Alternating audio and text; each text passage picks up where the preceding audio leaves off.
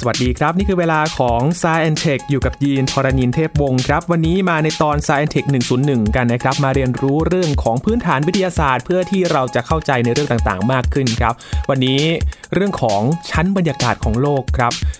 เป็นชั้นบรรยากาศที่น่าอัศจรรย์มากๆเลยนะครับ และก็มีเรื่องราวที่น่าสนใจที่เราจะไปเรียนรู้พร้อม ๆ กันกับอาจารย์บัญชาธนบุญสมบัติในสายเทควันนี้ครับ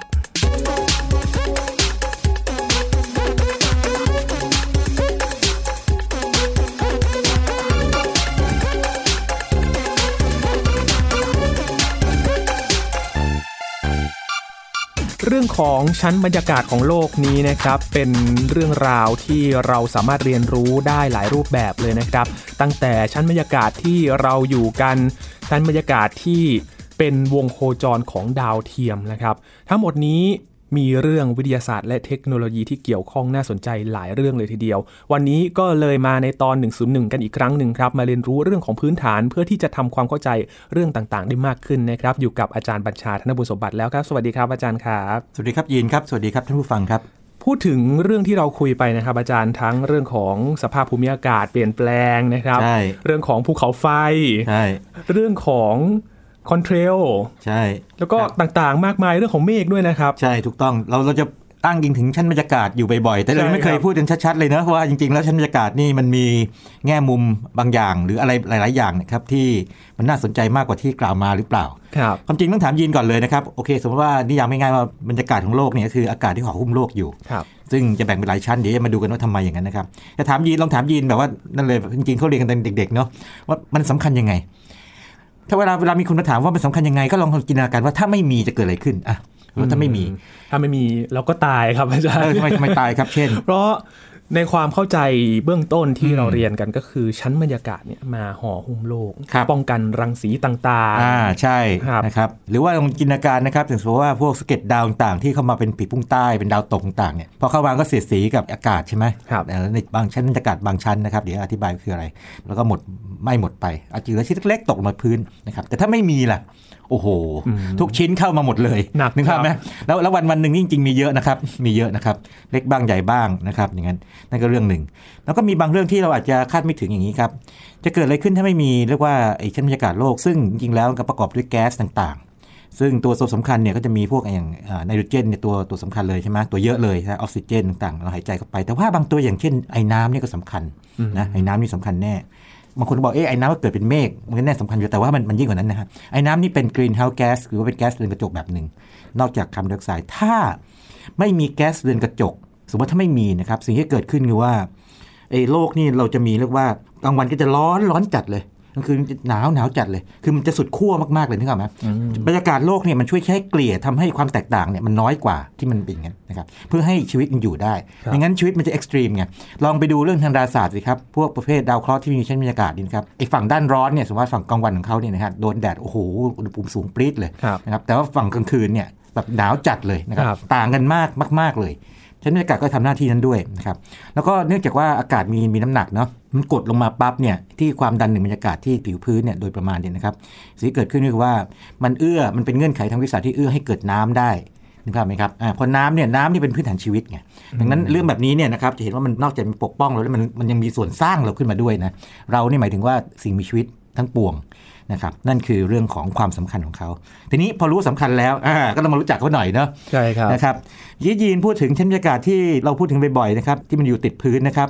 ลองไล่จากพื้นดินขึ้นไปดีไหมครับจากพื้นขึ้นไปนะครับความจริงเนี่ยเวลาไล่ขึ้นไปเนี่ยถ้าพูดว่าพื้นเนี่ยมันลำบากเพราะว่าจริงๆเนี่ยมันควรจะพูดถึงจากระดับน้ำทะเลนะครับเพราะว่าบางพื้นที่อย่างที่เบตมันสูงก็สูงไปสูงเนี่ยต่ำไปต่ำไปใช่น้ำทะเลเนี่ยขึ้นไปเนี่ยนะครับสมมติว่าจากระดับน้ำทะเลขึ้นไปนะครับโดยส่วนใหญ่โดยเฉลี่ยแล้วนะครับ จริงๆมีข้อยกเว้นอยู่แต่ว่าโดยเฉลี่ยแล้วเนี่ยยิ่งสูงยิ่งหนาว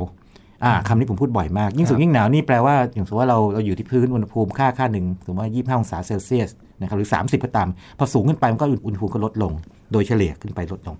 ง่ายๆเลยเวลาขึ้นภูเขา อากาศจะเย็นลมจะแรงกว่าใช่ครับ สูงขึ้นไปนะครับ ยิ่งสูงยิ่งหนาวนะครับขึ้นไปแต่พอถึงจุดหนึ่งปั๊บเนี่ยเอ๊ะ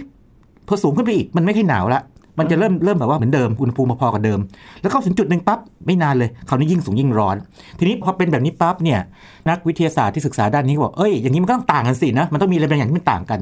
ก็เลยแยกไอ้ชั้นยิ่งสูงยิ่งหนาวจากระดับน้ำทะเลเนี่ยขึ้นไปถึงระดับที่เรียกว่ามันหยุดหนาวอ่าใช้คำนี้ดีไหมครับหยุดหนาวปั๊บเนี่ยเรียกว่าชั้นบรรยากาศที่มันอยู่ติดพื้นแล้วกัน แล้วก็ตั้งชื่อมันว่า troposphere ครับ troposphere เนี่ยถ้าถ้าเกิดว่าพูดแบบว่า ตรงไปตรงมาคงยากแค่หนึ่งเพราะไอ้ tropos เนี่ยนะครับภาษากรีกเนี่ยนะครับมันแปลเปลี่ยนแปลง ง่าย ๆ คือว่าเวลามันเกิดพวกพายุพวกเมฆ ฟ้าผ่านะครับมีฝนมีต่างๆเนี่ยมันเกิดในชั้นนี้เป็นหลักเลยนะครับมันคือมีการเปลี่ยนแปลงต่อเวลา เอาง่ายๆเลยเช้าๆนี่นะครับอากาศสดใสอยู่นะครับอากาศเย็นสบายในสายหน่อยเริ่มร้อนแล้วบ่ายนี่โอ้ร้อนจัดอะไรอย่างงี้ใช่ไหมพอตกเย็นก็อากาศเย็นอีกนะครับแล้วก็เมฆก็เปลี่ยนไปลมก็เปลี่ยนไป คือมีการเปลี่ยนแปลงตลอดเวลาเนี่ยโทโพสเฟียร์ครับนะครับทีนี้พอสูงขึ้นไปนะครับพอถึงจุดที่ว่ามันเริ่มเปลี่ยนแปลงคือคราวนี้ยิ่งสูงยิ่งร้อน แสดงว่ามันก็เลยเป็นอีกชั้นหนึ่งถูกไหมชั้นนี้เป็นชั้นที่เรียกว่า ลักษณะอากาศค่อนข้างนิ่งนะครับไม่ค่อยเปลี่ยนแปลงมากนักชั้นนี้เรียกว่า stratosphere strato เนี่ยนะครับก็คือถ้าใครรู้จักเมฆ stratus ก็แปลว่าเป็นชั้นนะครับคือมันค่อนข้างจะนิ่งๆเรียบๆไป แล้วพอยินลองเดาต่อไหมครับ พอขึ้นไปถึงจุดหนึ่งปั๊บคราวนี้ก็ยิ่งสูงยิ่งหนาวอีกครับ เออเอ้าอ้าวนี่นะครับเนี่ยเขาแบ่งเป็นชั้นๆเพราะเหตุนี้ครับครับคือชั้นแรกยิ่งสูงยิ่งหนาว ชั้นสองยิ่งสูงยิ่งร้อนครับชั้นสามยิ่งสูงยิ่งหนาวอีก ทีนี้ชั้นนี้เนี่ยนะครับเป็นชั้นที่เขาเรียกว่าเมโซสเฟียร์ meso แปลว่ากลางครับพอพูดว่ากลางปั๊บเนี่ยคงพลอยเดาได้แล้วนะครับชั้นบรรยากาศของโลกเนี่ยนะครับที่สามเป็นกลาง แสดงว่าเมื่อกี้นี่เรานับหนึ่งสองมาชั้นสามเป็นกลางเนี่ยมันอยู่ใต้มันมีสองชั้น สูงไปก็มีอีกสองชั้นเหมือนกัน ชั้นบรรยากาศโลกเนี่ยความจริงถ้าจะพูดตั้งแต่ต้นว่ามี 5 ชั้นก็ได้ แต่ถ้าพูดอย่างเงี้ยผมว่าอาจจะแบบมัน make sense กว่าไงชั้นที่3เนี่ยนะครับเป็นชั้นที่ยิ่งสูงยิ่งหนาวยิ่งหนาวคล้ายๆ กับชั้นแรกนะครับที่เราอยู่นะครับเรียกเมโซสเฟียร์ เดี๋ยวจะมาอธิบายรายละเอียดกันนะครับอะยินลองทายต่อคราวนี้ คราวนี้ก็ยิ่งสูงยิ่งร้อนร้อนไปอีกเอ้าก็เหมือนกันกลับไปกลับมาใช่ครับ เพราะฉะนั้นเนี่ยการแบ่งชั้นบรรยากาศของโลกนี่นะครับ ก็แบ่งตามเรียกว่าหลักๆ เลยเนี่ยแบ่งตามการเปลี่ยนแปลงอุณหภูมิตามความสูง มันจะสลับไปสลับมาแบบนี้ พอเขารู้อย่างนี้ปั๊บเนี่ยเขาเลยแบ่งเป็นชั้นๆขึ้นไปไงครับทั้งหมด5ชั้นไอ้ชั้นถัดจากเมโซสเฟียร์ก็เรียกเทอร์โมสเฟียร์ นะครับแล้วก็สูงขึ้นไปอีกเรียกเอ็กโซสเฟียร์ถ้าจะเอาตัวเลขซึ่งจริงแล้วก็คนได้ไม่ยากไปดูวิกิพีเดียหรือดูอะไรก็ได้นะครับคร่าวๆคือแบบนี้ ตั้งแต่ระดับน้ำทะเลนะครับขึ้นไปสูงประมาณสัก 12 กิโลเมตรนะครับโดยประมาณจริงโดยประมาณเพราะว่าที่เส้นศูนย์สูตรกับที่แถวขั้วโลกมันต่างกันเนี่ยคือชั้นโทรโพสเฟียร์แล้วก็จุดที่มันเปลี่ยนระดับความสูงที่มันเปลี่ยนเรียก tropopause pause แปลว่าหยุดชั่วคราว เหมือนกับเวลาเราเล่นเอ่อเครื่องเล่นวิทยุหรือเครื่องเล่นทางอิเล็กทรอนิกส์อะไรพวกนี้เนาะเวลามันเล่นๆอยู่เนี่ยเราต้องการจะหยุดชั่วคราวหยุดพักพอส pause พอสไปเอาไว้ใช่ tropopause คือหยุดมันไว้ ทีนี้ชั้นต่อไปคือ stratosphere วิธีดูง่ายๆแบบแบบหนึ่งเนี่ยผมเคยเล่าไปแล้ว แต่ว่าขอเล่าซ้ำอีกทีดีไหมครับยินยังจำไอ้เมฆฝนฟ้าขนองที่มันแบบมันเบ่งบานแล้วข้างหน้ามันคล้ายๆดอกเห็ดได้ไหมอ่าบานลองนึกถึงระเบิดนิวเคลียร์ครับ เวลาภาพจำระเบิดนิวเคลียร์เนี่ยมันคล้ายๆดอกเห็ดถูกไหมครับบางทีก็เรียกดอกเห็ดเนาะมัชรูมคราวใช่ไหมมันมีมันมีก้านเห็ดคือสูงขึ้นไป แล้วมันก็บานออก แต่พอบานออกถ้าเราดูด้านบนสุดเนี่ยมันจะเป็นค่อนข้างเรียบๆคือมันอาจจะขรุขระนิดหน่อยแต่มันค่อนข้างเรียบ นั่นแหละครับ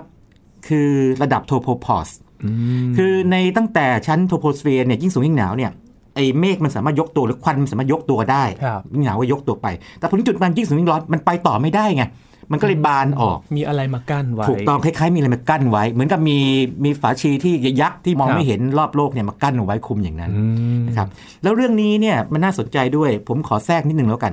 เวลาพูดว่าชั้นโทรโพสเฟียร์ยิ่งสูงยิ่งหนาวเนี่ยนะครับ เป็นการพูดแบบค่าเฉลี่ย คือตั้งแต่ระดับน้ำทะเลจนถึงชั้น tropopause ครับประมาณ 10 กว่ากิโลเมตรเนี่ยนะครับ คือถ้าแถวเส้นศูนย์สูตรเนี่ยประมาณสัก17กิโลเมตร18กิโลเมตรถ้าแถวขั้วโลกจะน้อยกว่าคือประมาณสัก9กิโลเมตรหรือ8กิโลเมตรนะครับมันจะมีความหนาแต่เฉลี่ยเนี่ย12กิโลเมตรสิ่งที่เกิดขึ้นคือบางครั้งมันเกิดแบบนี้ไงยิน ในชั้นโทรโพสเฟียร์เองเนี่ยตอนแรกก็ยิ่งสูงยิ่งหนาวเนาะคืออากาศเย็นลงเนาะแต่ว่าแทนที่มันจะเย็นลงเรื่อยๆมันมันกลับอุ่นขึ้นสักนิดนึงแบบว่าสักช่วงหนึ่งครับก็กลับมายิ่งสูงยิ่งหนาวใหม่ ทีนี้ประเด็นก็คือว่าอะไร หลักการคือว่าพวกควันหรือว่าไอ้พวกอากาศมวลอากาศนะครับที่มันอุ่นๆเนี่ยที่มันลอยตัวขึ้นไปเนี่ยถ้ามันยิ่งสูงยิ่งหนาวมันก็จะมีแนวโน้มที่ลอยตัวขึ้นไปอีกได้อีกอืมนะครับเหมือนกับไอ้เมื่อกี้ที่พูดถึงเมฆดอกเห็ดหรือว่าเมฆระเบิดนิวเคลียร์เนี่ยนะครับครับมันตูมขึ้นไปใช่ไหมคราวนี้ถ้ามันเจอมันเจอชั้นที่มันยิ่งสูงเกิดแทนที่ยิ่งหนาวมันเกิดอุณหภูมิเท่าเดิมหรือว่าร้อนขึ้น มันไปต่อไม่ได้ มันไปต่อไม่ได้เกิดอะไรขึ้น เมฆก็ถูกเกลี่ยแบบนี้ ถ้าเป็นฝุ่นนะยีนอืมถ้าเป็นฝุ่นควัน แทนที่มันจะสูงระบายขึ้นไปด้านบนเนี่ครัยบมันก็ถูกกักเอาไว้ เป็นฝาชีเป็นฝาชีครอบนี่ไงครับ ที่พวกกรมอุตุเนี่ยเขาชอบพูดว่าอากาศปิดมคือเหมือนมีฝาชีมาปิดอยู่ แต่ว่าถ้าเกิดอย่างนี้มีฝาชีมาปิดอยู่ แต่ถ้าเกิดข้างล่างมีลม ลมก็อาจจะหอบเอาฝุ่นไปที่อื่นได้ถูกไหมครับแต่ถ้าเกิดว่าลมไม่ค่อยมีลมมันเบานี่ๆคราวนี้ สมมติว่าฝุ่นควันที่มาจากการเผาไหม้ของรถยนต์ครับจากการเอ่อโรงงานอุตสาหกรรม หรืออะไรก็ตามนะครับ มาจากที่อื่นเนะครับมาอยู่แถวนั้นแทนที่มันจะระบายออกด้านบน หรือออกด้านข้างไปไม่ได้ทั้งคู่ ออกด้านบนถูกกักไม่ได้มีไว้ฝาชีปิดอยู่ถูกกักไว้ สภาพที่เราเจอฝุ่นก็เหตุนี้ทำนองนี้ นี่คือสถานการณ์ PM อ่า2.5ใช่ที่เราใช่เจอทีนี้เมื่อกี้ที่บอกว่าจู่ๆมันเปลี่ยนทีแทนที่ยิ่งสูงยิ่งหนาวนะครับมันกลับกันเนี่ยนะครับภาษาทางวิชาการเรียกตรงๆเลยเขาเรียก inversion inverse ไง inverse ก็กลับกันผกผัน อุณหภูมิผกผันเรียกว่า temperature inversion แต่ว่าทีนี้ในในทางพวกสื่อเนี่ยมักจะไม่ค่อยนิยมเรียกภาษาวิชาการ เพราะว่าเดี๋ยวต้องอธิบายยาวก็เลยเรียกมันว่าฝาชีมาปิดไว้อากาศปิดครับอ่าแต่จริงๆพอเข้าใจปั๊บเนี่ยเราก็จะเข้าใจอ๋อโอเค มันก็จะมีแบบนี้อยู่นะครับเพราะฉะนั้นมันจะมีรายละเอียดเล็กๆน้อยๆที่อยู่ในชั้นบรรยากาศแต่ละชั้นของมันนะครับยินครับทีนี้ครับอย่างโทโพสเฟียร์ที่เราอยู่กันนะครับ ยิ่งสูงยิ่งหนาวก็ด้วยนะครับ แต่พอยิ่งสูงอากาศยิ่งเบาบาง อ่ายิ่งเบาบางด้วยถูกถูกครับ ยินครับโลกเนี่ยนะครับมีแรงดึงดูดเนาะเราจินตนาการว่ามีอากาศอยู่นะครับล้อมรอบโลก แน่นอนว่าด้วยแรงดูดโลกเนี่ยอากาศสื่อก็จะหนาแน่น อยู่แถวๆตรงผิวโลกเนี่ยคือจริงๆ จะว่าไปแล้วอากาศส่วนใหญ่อยู่แค่โทโพสเฟียร์นี่แหละ เราไปหาตัวเลขกันดูนะครับได้นะครับ ทีนี้ไอ้เบาบางเนี่ยนะครับแต่ว่าสูงขึ้นไปก็ยังพอมีอยู่ แต่ก็น้อยลงไปเรื่อยๆครับน้อยลงไปเรื่อยๆนะครับน้อยไปเรื่อยๆจุดที่มันอาจจะน่าสนใจจุดหนึ่งคืออย่างนี้ คำถามคือว่า เอ๊ะทำไมชั้นโทโพสเฟียร์เนี่ยยิ่งสูงยิ่งหนาว แต่ถ้าเรามองกลับกันคือว่าพื้นที่พื้นดินมันอุ่นสุดถูกไหมครับแล้วก็ยิ่งสูงมันก็ยิ่งเย็นไป เหตุผลคืออย่างนี้ครับยิน พื้นดินเนี่ยนะครับเวลาโดนแสงแดดเนี่ยนะครับ ความร้อนจากดวงอาทิตย์เนี่ยมันดูดความร้อนเอาไว้ใช่ไหมครับ แต่พอดูดไว้สักระดับหนึ่งเนี่ยมันก็ต้องคายออกมา ร้อนอืมทีนี้ถ้าพื้นดินคายความร้อนออกมาปั๊บเนี่ยตัวที่รับไปก่อนเลยคืออากาศที่อยู่ติดพื้นครับถ้ามันอยู่ใกล้พื้นเท่าไหร่มันก็ยิ่งรับพลังงานความร้อนที่พื้นปล่อยออกมามากกว่านั้น ดังนั้นโทรโพสเฟียร์เนี่ยถ้ายิ่งต่ำมาก็ยิ่งอุ่นไงค ร่าวๆคือแบบนั้นนะครับอ่านี่คือเหตุผลเลยนะครับ แต่ว่าทีนี้กลับกัน อ้าวแล้วทำไมสตราโตสเฟียร์ทำไมยิ่งสูงยิ่งร้อนน่ะนั่นสิครับใช่ไหมสิ่งที่เกิดขึ้นคืออย่างนี้ในชั้นสตราโตสเฟียร์เนี่ยนะครับ มันจะมีชั้นพิเศษชั้นหนึ่งนะครับ เรียกว่าชั้นโอโซนอ่าก่อนอื่นเลยโอโซนโอโซน เอางี้ก่อนนะ โอโซนเป็นแก๊สนะครับ เป็นแก๊ส ถ้าเป็นแบบว่าภาษาเคมีเนี่ยเรียกว่าออกซิเจน 3 ตัวครับเราจะกินตัว O ออกซิเจนเนาะแล้วก็ครับใส่เลข3เล็กๆ เอาไว้ข้างล่างไม่คือถ้าเป็นออกซิเจนที่เราหายใจธรรมดา นั่นเป็น O2 ครับ O2 นี่ O3 นะครับ O3 โอโซนเนี่ยนะครับมันเกิดจากการที่อย่างนี้ครับ สมมติเราเอาแก๊สออกซิเจนธรรมดา O 2 ตัวเนี่ยนะครับซึ่งไม่มีพันธะกันอยู่นี่นะครับมา แล้วมันโดนเรียกว่าแสง UV จากดวงอาทิตย์นะมาแตกพันธะให้กลายเป็น O เดียวๆนะครับเอา O เดียวๆ O หนึ่งตัวเนี่ยออกซิเจนหนึ่งตัวเนี่ยนะครับไปทำปฏิกิริยาเคมีกับออกซิเจนแบบ2 O 2 ก็กลายเป็น O 3 ก็เป็น O 2 คร่าวๆคือแบบนั้นนะครับนะจริงๆหรือบางทีไอโอเดียวๆสองตัวรวมกันกลับกลายเป็น O 2 เหมือนเดิมก็ได้ แต่เรากำลังพูดถึงโอโซนอยู่ ทีนี้โอโซนเนี่ยนะครับสิ่งที่เกิดขึ้นคือว่า ตัวมันเองเนี่ยนะครับถูกสร้างด้วยวิธีนี้คือว่ารังสี UV จากแสงอาทิตย์เนี่ยนะครับมันทำให้ออกซิเจนแตกใช่ไหมแล้วก็แตกหลุดออกมาเป็นตัวเดียวเดียวแล้วไอ้ตัวเดียวเนี่ยไปจับไปสร้างปฏิกิริยาเคมีทำปฏิกิริยาเคมีกับตัว 2 ตัวกลายเป็นโอสามไปในขณะเดียวกันเนี่ยนะครับตัวมันเองก็เรียกว่าอย่างนี้มีปฏิกิริยาเคมีกับตัวอื่นเหมือนกันครับคือมันถูกสร้างมันก็ถูกเรียกว่าถูกทำลาย กลายเป็นวัตถุดิบเป็นตัวอื่นได้ด้วย ปรากฏว่าในระดับชั้นสตาร์โตสเฟียร์นะครับความสูงเนี่ยอาจจะประมาณสัก 15 กิโลเมตรถึง 35 กิโลเมตร มันเป็นชั้นที่มันมีสมดุลโดยประมาณระหว่างการสร้างกับการทำลาย การสร้างด้วยแสงอาทิตย์กับการทำลายตัว O3 เนี่ยกลายเป็นอย่างอื่นไปครับกลายเป็นว่ามันหนาแน่นที่สุดในบริเวณนั้นนะครับ ทีนี้ มันสำคัญยังไง เมื่อกี้นี้ตอนต้นรายการเนี่ยยินเป็นคนบอกว่าเอ๊ะมันช่วยกันรังสีอืมแสงอาทิตย์ใช่ไหมครับนี่เลยครับยินยินครับเวลาเราสมมติว่าคนที่ไปอาบแดดบ่อยๆเนี่ยนะครับสมมติว่าถ้าไม่เมทาไอครีมกันแดดเนี่ยเกิดอะไรขึ้นผิว ผิวก็จะไหม้ผิวก็จะคมเข้มสวยงามฝรั่งชอบอาบแดดนี่ใช่ไหมครับจากรังสี UV ครับนะครับนะทีนี้สิ่งที่เกิดขึ้นคือว่าจริงๆแล้ว UV โดนมากๆก็ไม่ดีหรอกมันเร็งนะมันเป็นผิวหนังได้นะครับนะฮะใช่ครับนะฮะโอโซนตัวโอโซนเองเนี่ยนะครับมันช่วยดูดซับ จริงๆจะว่าเรียกมันดูดซับ UV ก็ได้นะแต่จริงๆแล้วมันเปลี่ยน UV ไปกลายเป็นพลังงานความร้อนนะครับคือช่วยกรองแล้วกันอะเรื่องนี้ทำให้ UV ที่ลงมาเนี่ยนะครับถูกกรองไป UV เนี่ยมันจะแบ่งเป็น 3 ช่วง A B C C เนี่ยมันจะพลังงานสูงสุดเลยอันตรายจะมาจะกจะถูกโอโซนจับไปหมดเลยครับนะครับหรือก่อนหน้านั้นก็ถูกจับไปบ้างหมดแล้วหายห่วง B เนี่ยกลางๆเนี่ยนะครับถูกจับส่วนหนึ่งนะครับส่วน A เนี่ยพลังงานน้อยสุดในบรรดา A UV เนี่ยนะครับถูกจับประมาณครึ่งหนึ่ง ดังนั้นมันจะเหลือ A สักครึ่งหนึ่งเนี่ยหลุดลงมาที่ชั้น ต่ำกว่านั้นคือโทโ o สเฟียร์ลงมาที่ผิวพื้นที่เราอยู่ครีมกันแดดที่ครีมกันเราเห็นก็จะเป็นป้องกันป้องกันพวกนี้ UVA ใช่พวกนี้นะครับแล้วก็ B อย่างนี้นะครับครับนะแต่จะเกิดอะไรขึ้นถ้าเกิดโอโซนมันเกิดความผิดพลาดเกิดรูโหว่ขึ้นมาเนื่องจากสาร CFC ที่เมื่อก่อนเราใช้งานนี่ที่เขากลัวกันแบบนี้ ถ้ามันเกิดรูโหว่ก็แปลว่าไม่มีไม่มีชั้นโอโซนคอยกันเราอ่านะถูกไหมครับ ดังนั้นนี่นะครับชั้นโอโซน ในชั้นสตราโตสเฟียร์เนี่ยเขาเรียกว่ามันเป็นกู๊ดโอโซนคือเป็นโอโซนที่ดี ดีในแง่ที่มันช่วยป้องกันเราครับนะครับขณะเดียวกันเนี่ยโอโซนนี่นะครับที่ ภาษาชาวบ้านชื่ออย่างนี้ ไปทะเลไปสูดโอโซใช่นครับกำลังจะสงสัยเป็นรื่องคำพูดลยรับที่ผิด ผมขอผมผมขอ บางคนเนี่ยจะพูดว่าไปเนี่ยสูดอากาศธรรมชาติพื้นที่สีเขียวสูดโอโซนไม่ไม่เราไปสูดออกซิเจนครับเราไปสูดอากาศไม่สุดครับแล้วก็ไม่เคอยมีฝุ่น โอโซนเนี่ยเป็นแก๊สที่เรียกว่าทำลายเนื้อเยื่อเรานะครับนะถ้าในความเป็นจริงเนี่ยสูดเข้าไปคืออันตราย ไม่ไม่ดีครับไม่ดีไม่ดีเป็นคำพูดที่ผิดที่ที่ครับที่คนไทยพูดผิด ผมไม่แน่ใจว่าฝรั่งพูดหรือว่าคนต่างชาติพูดแบบนั้นแต่คนไทยพูดกันผิดจนกระทั่งติดไปสูดโอโซนสบอกสูดเองแล้วกันไม่ไม่นะครับทีนี้โอโซนเนี่ยนะครับถ้าเป็นในชั้นสตาร์โตสเฟียร์เนี่ยเป็นกู๊ดโอโซนคือโอโซนที่ดี แต่ถ้าเกิดว่าโอโซนที่มันเกิดขึ้นในชั้นโทรโพสเฟียร์เนี่ยครับมันเกิดแบบนี้คร่าวๆคืออย่างนี้นะครับอย่างพวก รถพวกรถดีเซลต่างๆเนี่ยครับหรือว่ารถยนต์ไอ้เบนซินต่างเนี่ยมันจะผลิตแก๊สไนโตรเจนออกไซด์ออกมาเนาะแล้วมันก็ทำปฏิกิริยาเคมีกับไอ้พวกไอระเหยของโอกสารไอ้ ไฮโดรไอคาร์บอนนะฮะครับนะครับแล้วก็มีรังสี UV มาเปลี่ยนมันบางส่วนเนี่ยนะครับกลายเป็นโอโซนออกมา ซึ่งไม่ดีต่อเราไง อย่างนี้นะครับโอโซนในชั้นโทรโพสเฟียร์คือ bad ozone อ่าโอโซนที่ไม่ดีอ่ามันมาพูดว่าโอโซนเนี่ยมันก็มีถ้าเกิดว่าคุณไปปกป้องเราอยู่ในชั้นสตาร์โตสเฟียร์คุณเป็นกูดโอโซโอนเคเลยอันนี้นะครับอ่าแต่ถ้าคุณอยู่ในชั้นโทรโพสเฟียร์เนี่ยเราหายใจเข้าไปเนี่ยอันนี้เป็น bad ozone อันตรายมากอันตรายมากนะครับโอ้ครับต้องต้องแยกแยะให้ดีทีนี้ประเด็นคือว่าอย่างนี้กลับไปนิดเดียว สตราโตสเฟียร์ที่มันยิ่งยิ่งสูงยิ่งอุ่นขึ้นเนี่ย เพราะว่าโอโซนเนี่ยนะครับ มันดูดเอาไอ้เรียกว่ารังสีโนที่มันเนาะแล้วว่าคายความร้อนออกมาครับอุ่นทำให้อุ่นขึ้นไงอืมอ่ามาอุ่นชั้นนี้ขึ้นมานะครับยิ่งสูงขึ้นไปนะครับ นั่นก็เป็นเรียกว่าชั้นสตราโตสเฟียร์ทีนี้ก่อนหน้านี้ผมได้เล่าให้ฟังว่าเมฆเนี่ยนะครับเกือบทั้งหมดเลยหรือบรรยากาศทั้งหมดเนี่ยครับอยู่ในชั้นโทรโพสเฟียร์เนี่ยครับมีข้อยกเว้น คือวิทยาศาสตร์นี่ชอบมีข้อยกเว้นอย่างนี้เสมอเลยยินครับมีเมฆอยู่ 2 ชนิดครับ นะครับสองกลุ่มใหญ่ๆแล้วกันนะครับ ที่มันมันทำตัวกิ๊บเก๋หรือว่าเท่นะครับไปอยู่นอกชั้นโทรโพสเฟียร์เมฆอันหนึ่งเนี่ยอยู่ชั้นสตราโตสเฟียร์อืมนะครับแล้วแค่นั้นไม่พอนะครับ ยังชอบอยู่แถวแถวๆขั้วโลกด้วย เขาเลยเรียกว่า polar stratospheric clouds นะครับลองลองแยกทีละคำ clouds เนี่ยแปลว่าเมฆเมฆ polar คือขั้วโลกโลก นะครับ stratospheric ก็คือเกี่ยวกับ stratosphere คือพอพูดปั๊บอ๋อโอเค มันเป็นเมฆที่นอกคอกครับมันมันไม่ชอบอยู่กับเมฆอย่างอื่นเกือบที่เหลือทั้งหมด มันชอบอยู่ใน stratosphere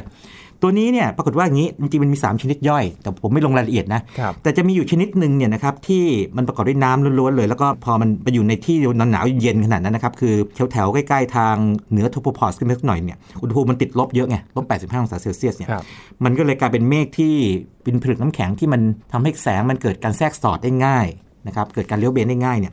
สวยมากเลยเขาเรียกเมฆมุกนะครับแบบคือถ้าดูทั้งท้องฟ้าเนี่ยสีมันจะสวยเหมือนเมฆสีรุ้งมันเป็นเมฆสีรุ้งแบบหนึ่งแต่เป็นเมฆสีรุ้งที่มหัศจรรย์ในแง่ที่ว่าเกือบทั้งท้องฟ้าเลยแบบสีเป็นแบบเต็มฟ้าเลยนะครับแต่แบบบ้านบ้านเราไม่มีไงครับเพราะว่ามันแถวขั้วโลกนะครับแต่อย่างไรก็ตามเนี่ยต้องบอกงี้ก่อน ไม่ใช่ว่าเราจะเชียร์เมฆซะอย่างเดียวไอ้เมฆที่มันเป็น polar stratospheric cloud หรือเมฆที่อยู่ขั้วโลกแล้วในชั้น stratosphere เนี่ยนะครับ เป็นเมฆที่มันทำลาย ชั้นโอโซนอ๋อเป็นตัวร้าย ตัวเดียวกันเนี่ยนะครับ ครับ อันนี้ไอ้สวยสังหารโอ้โหคือคือมันสวยงามสำหรับคนครับแต่ว่าในแง่ของถ้าเกิดว่ามันทำอะไรเนี่ยไม่เคยดีเท่าไหร่นะครับ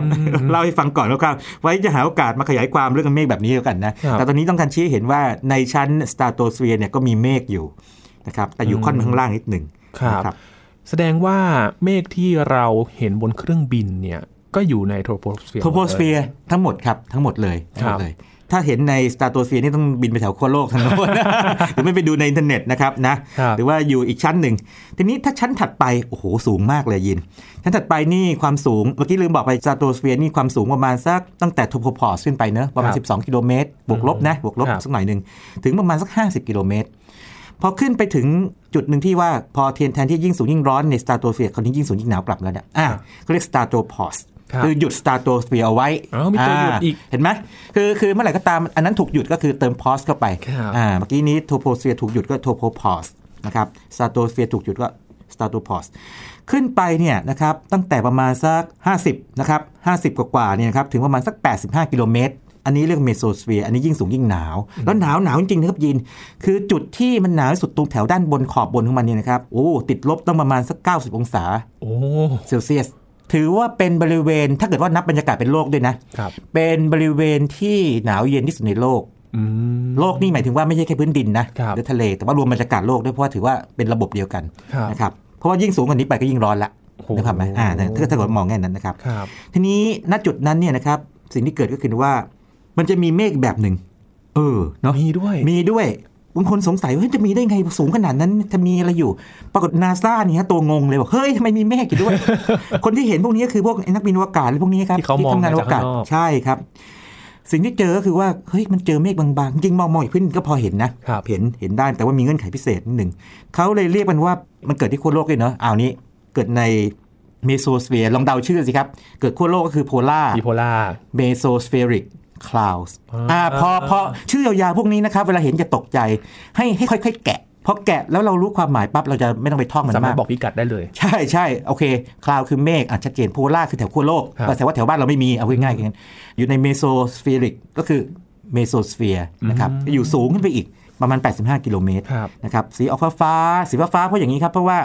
โอโซนที่มันอยู่ต่ำลงมาในแถวสตาร์โตสเฟียร์เนี่ยมันช่วยดูดแสงสีแดงเอาไว้เหลือแต่สีฟ้าๆให้เราดูครับนะครับแล้วก็ตอนเกิดเนี่ยนะครับโอ้อุณหภูมิต้องติดลบเยอะเลยลบ120องศาเซลเซียสทีนี้ท่านผู้ฟังที่ฟังผมอยู่เนี่ยอาจจะเฮ้ยผมพูดอะไรผิดหรือเปล่า เมื่อกี้ผมว่าต่ำสุดเท่าไหร่นะลบลบ90 90แล้วทำไมคราวนี้ลบ120นั่นสิครับใช่ไหมเกิดอย่างนี้ครับยินไอ้ตรงชั้นนี้นะฮะในหน้าร้อนเนี่ยนะครับ ปรากฏว่างี้อุณหภูมิเนี่ยมันจะลงไปต่ำกว่าค่าเฉลี่ยคือลบ90เนี่ยเป็นค่าแค่ค่าเฉลี่ยของมันไงลงไปต่ำอีก แล้วไอ้พวกเนี้ยมันจะเกิดในช่วงประมาณหน้าร้อนของขั้วโลกเหนือ เป็นเงื่อนไขพิเศษคือไม่ได้เกิดตลอดเวลาอ๋อนะครับนะแล้วถ้าเนื่องจากว่ามันอยู่สูงมากเนี่ยแล้วมันค่อนข้างบางๆเนี่ยนะครับถ้าเกิดดวงอาทิตย์ไม่ตกเนี่ยแสงอาทิตย์มันจะจ้าเกินไปเรามองไม่เห็น ต้องให้ดวงอาทิตย์เนี่ยอยู่ต่ำกว่าขอบฟ้าลงไปแล้ว เห็นเห็นตอนมืดๆสีฟ้าๆเพื่อนผมที่อยู่ที่เบลเยียมเคยถ่ายได้ด้วยนะเออแล้วผมก็จับมาลงหนังสือที่ผมเขียนอะไรอย่างนี้นะมีเหมือนกันสวยดีครับโอ้ ก็อันนี้เป็นเมฆที่สูงที่สุดในโลกใช้คำนี้นะครับ อันตรายไหมครับ เหมือนเมื่อกี้ไหมครับเออตัวนี้ไม่ไม่ยังไม่เจอข้อเสียเขานะครับรู้สึกว่าตัวนี้เป็นเป็นตัวปริศนาที่สงสัยกันมาก และชื่อเขาเพราะมากนะครับ คือ ชื่อยาวๆแบบวิชาการเนี่ย polar mesospheric cloud เนี่ยโอ้ไม่ไหวเนาะครับเนื่องจากว่ามันเรืองแสงในในเวลาตอนกลางคืนนะเมื่อกี้ที่เล่าให้ฟังใช่ไหมว่าคดรับวงอาทิตย์รับขอบฟ้าเนี่ยเขาเลยเรียกว่าภาษาอังกฤษนะ noctilucent clouds lucent เนี่ย lucent เนี่ยแปลว่า light ก็คือแสง nocti คือราตรีโอ้นะครับทีนี้ผมมีอยู่ช่วงหนึ่งเนี่ยหลายปีก่อนเนี่ยเคยเขียนบทความอธิบายเรื่องนี้เลยนะครับ แล้วก็อืมชื่อมันเพราะอีเนอะภาษาอังกฤษ nocti lucent นะครับคลาวแต่แปลไงดีอะเราเราไปแปลตรงๆว่าเมฆยามค่ำคืนเรือนแสงมันก็เลยเลยไปให้อาจารย์ทวัชชัยดุลยสุจริตนะครับซึ่งเป็นผู้เชี่ยวชาญภาษาสันสกฤตนะครับที่เป็นเพื่อนผมเนี่ยแบบช่วยตั้งชื่อหน่อยโอ้โหอาจารย์ตั้งชื่อมาหลายคำเลย ปรากฏว่าผมเลือกคำหนึ่งผมเลือกเองไงแต่ไม่ให้อาจารย์ตั้งแต่ว่า acknowledge ว่าอาจารย์ตั้งมานะ บอกว่าเรียกว่าเมฆทีปะราตรีทีปะคือประทีปไงครับเรียกว่าประทีปคือแสงสว่างเนี่ยราตรีคือกลางคืน พอฟังปั๊บก็รู้ละโอ้ มันสว่างในกลางคืนครับนะครับเป็นเมฆสูงสุดในโลก สวยเลยครับภาษาคำสวยมากเลยเพราะเนาะครับเพราะฉะนั้นต่อไปนี้เดี๋ยวอาจจะว่างๆจะมาคุยเรื่องเมฆทีปะราตรี หรือเมฆแปลกๆไว้อาจจะมีสักตอนหนึ่งนะเอาเอาเรื่องแบบพวกปรากฏการณ์แปลกๆหรือเมฆแปลกๆในในท้องฟ้านะครับครับ อันนี้ก็มีตอนนี้น่าสนใจมากนาน่าจะเหมาะมาก ชั้นเมโซสเฟียร์เนี่ยสำคัญยังไงเมื่อกี้นี้เราเราเห็นแล้วว่าชั้นโทโพสเฟียร์ชั้นล่างสุดเนี่ยชั้นที่เราอยู่เนี่ยสำคัญแน่เพราะมีฝนมีความชื้นเราอยู่เราหายใจอากาศชั้นนี้ครับสตาร์โตเฟียร์สำคัญยังไงมีโอโซนอืมถ้าไม่มีเกิดอะไรขึ้น โอ้โห คราวนี้รังสี UV ลงมามาเต็มคราวนี้เลยไอ้ครีมกันแดดเนี่ย คราวนี้ต้องรังการรังสีทุกรัง ABC หมดเลเดิยนซีเลยนะไม่ว่าทำไมครับ ต้องหนาเลย หรือต้องต้องใส่อย่างอื่นนะ ถูกไหมครับ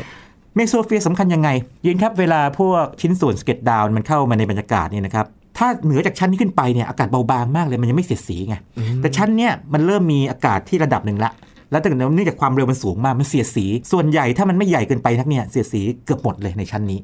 นะครับเพราะฉะนั้นเอาเข้าจริงแล้วบรรยากาศของโลกเนี่ยนะครับแค่ชั้นเมโซสเฟียร์ซึ่งบรรยากาศก็ต้องเบาบางพอสมควรเนี่ยแต่เนื่องจากว่ามันหนาไง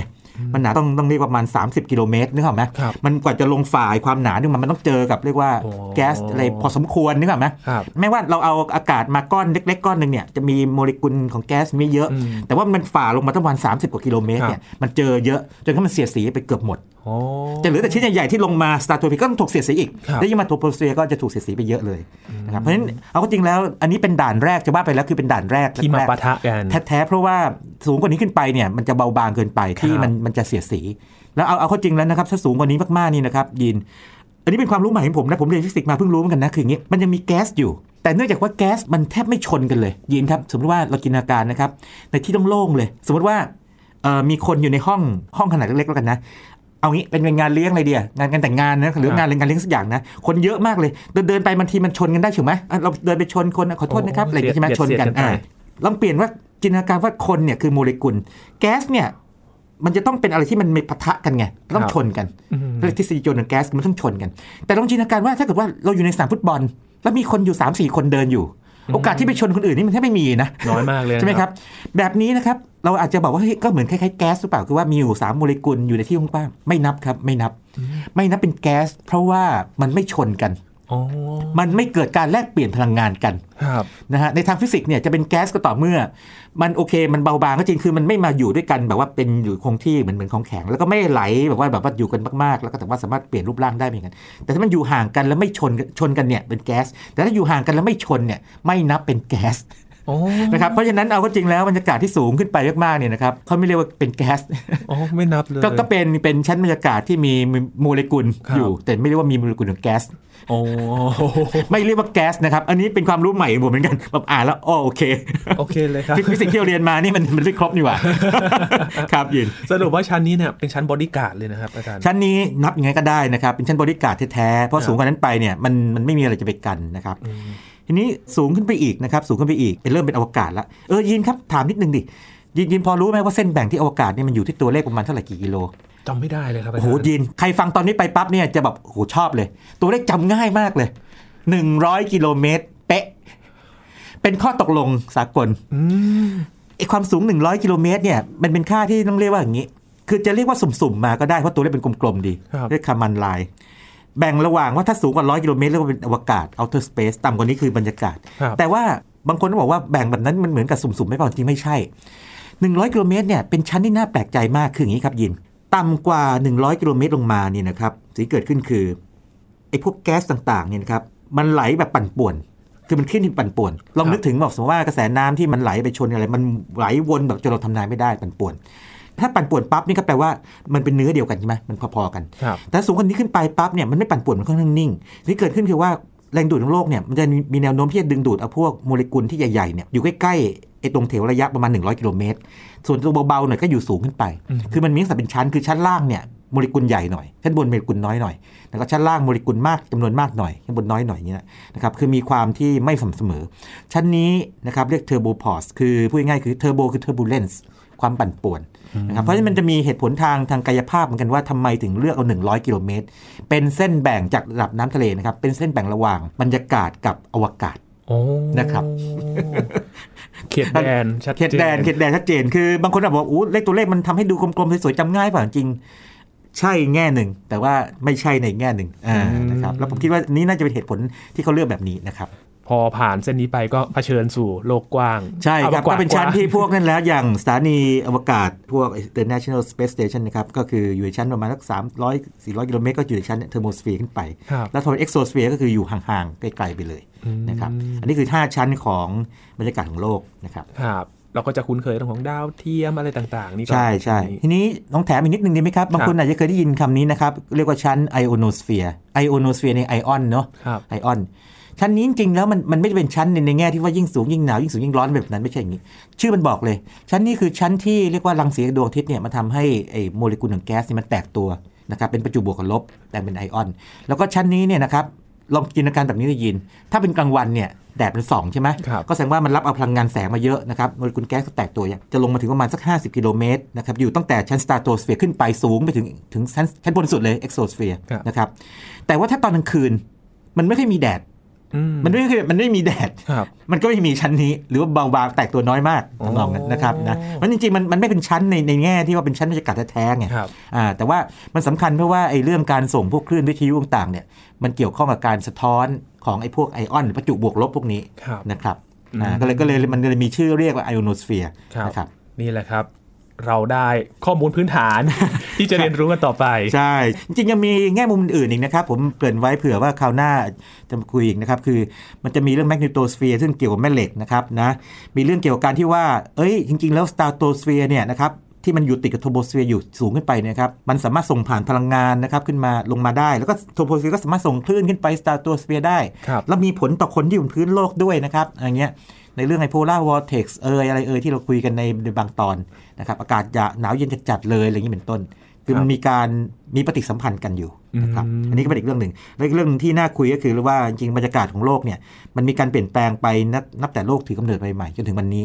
นะฮะเอ๊ะเราอาจจะสงสัยว่าทำไมไนโตรเจนมาจากไหนเยอะแยะครับออกซิเจนมาจากไหนเยอะแยะเมื่อก่อนมีไหมเมื่อก่อนคือไม่มีนะอ้าวแล้วมันมาได้ยังไงคร่าวๆคือแบบนี้ครับยินเมื่อก่อนตอนโลกเริ่มต้นนะครับโลก เริ่มต้นใหม่ๆเนี่ยส่วนใหญ่ก็เป็นแก๊สพวกไฮโดรเจนนะครับแล้วก็เป็นพวกที่ไฮโดรเจนแบบเป็นสารประกอบกินน้ำ H2O ใช่ไหมครับเป็นมีเทน CH4 นะครับเป็นแอมโมเนีย NH3 แล้วก็ใช้เวลาไม่นานเลยเพราะมันโดนพวกพายุสุริยะนะครับหรือลมสุริยะพัดออกไปหมด แต่พอพอโลกมันเกิดเรียกว่าทางธรณีวิทยามันเกิดมีพวกลักษณะทางธรณีวิทยา มีการเลื่อนของแผ่นดิน มีภูเขาไฟระเบิดปั๊บมันก็ปะทุปล่อยเอาพวกแก๊สมาเนี่ยคิดดูเวลาภูเขาไฟระเบิดเราพูดบ่อยมากคาร์บอนไดออกไซด์ออกมาครับแก๊สนู่นแก๊สนี่ออกมาเต็มไปหมดเลยนี่ไงออกมาเลยอ๋อ แล้วส่วนไนโตรเจนมาจากไหนเนี่ยสำคัญมาก เพราะว่าไนโตรเจนเป็นแก๊สที่มีมากสุดในบรรยากาศเนี่ยไนโตรเจนเนี่ยมีหลายทฤษฎี แต่ทฤษฎีหนึ่งที่ได้รับการยอมรับพอสมควรคืออย่างนี้ การเลื่อนของแผ่นดินของแผ่นเปลือกโลกเนี่ยครับถ้ามันเข้ามาชนกันอ่ามันจะมีการแบบปลดปล่อยไนโตรเจนออกมาด้วยอ่าอะไรอย่างนี้เป็นต้น ส่วนออกซิเจนคร่าวๆอย่างนี้ออกซิเจนเป็นชีววิทยาออกซิเจนเนี่ยเกิดขึ้นตอนที่มีสิ่งมีชีวิตที่เรียกว่า cyanobacteria สังเคราะห์แสง แล้วก็ปล่อยปลดปล่อย คือรับเอา CO2 เข้าไปปล่อยออกซิเจนออกมา นะครับแล้วก็น่าสนใจที่ว่าออกซิเจนที่ออกมานี่นะครับมันออกมาทำให้เรียกว่าอย่างนี้มาฆ่าไอสิ่งมีชีวิตก่อนหน้านั้นก่อนที่ที่มีอยู่เพราะว่าเป็นสารพิษของมันไงเพราะก่อนหน้านี้ไม่มีออกซิเจนมันไม่ได้หายใจออกซิเจนไงแต่ว่ามันทำให้เกิดสิ่งมีชีวิตแบบหลายเซลล์ที่ใช้ออกซิเจนอย่างพวกเราเนี่ยเกิดขึ้นมาภายหลังโอเคไหมครับนะครับอันนั้นเป็นอีกเรื่องหนึ่งไม่เดี๋ยวหาโอกาสขยายความเรื่องบรรยากาศโลกมีวิวัฒนาการเป็นอย่างไรอีกตอนหนึ่งแล้วกันอ่าเป็นเป็นเรื่องสนุกน่าใจครับนะครับผมถ้าคุณผู้ฟังอยากรู้เรื่องอะไรเกี่ยวกับ ข้อมูลพื้นฐานเกี่ยวกับวิทยาศาสตร์นะครับ ส่งมาก็ได้เราก็จะมาเรียนรู้พร้อมกันและ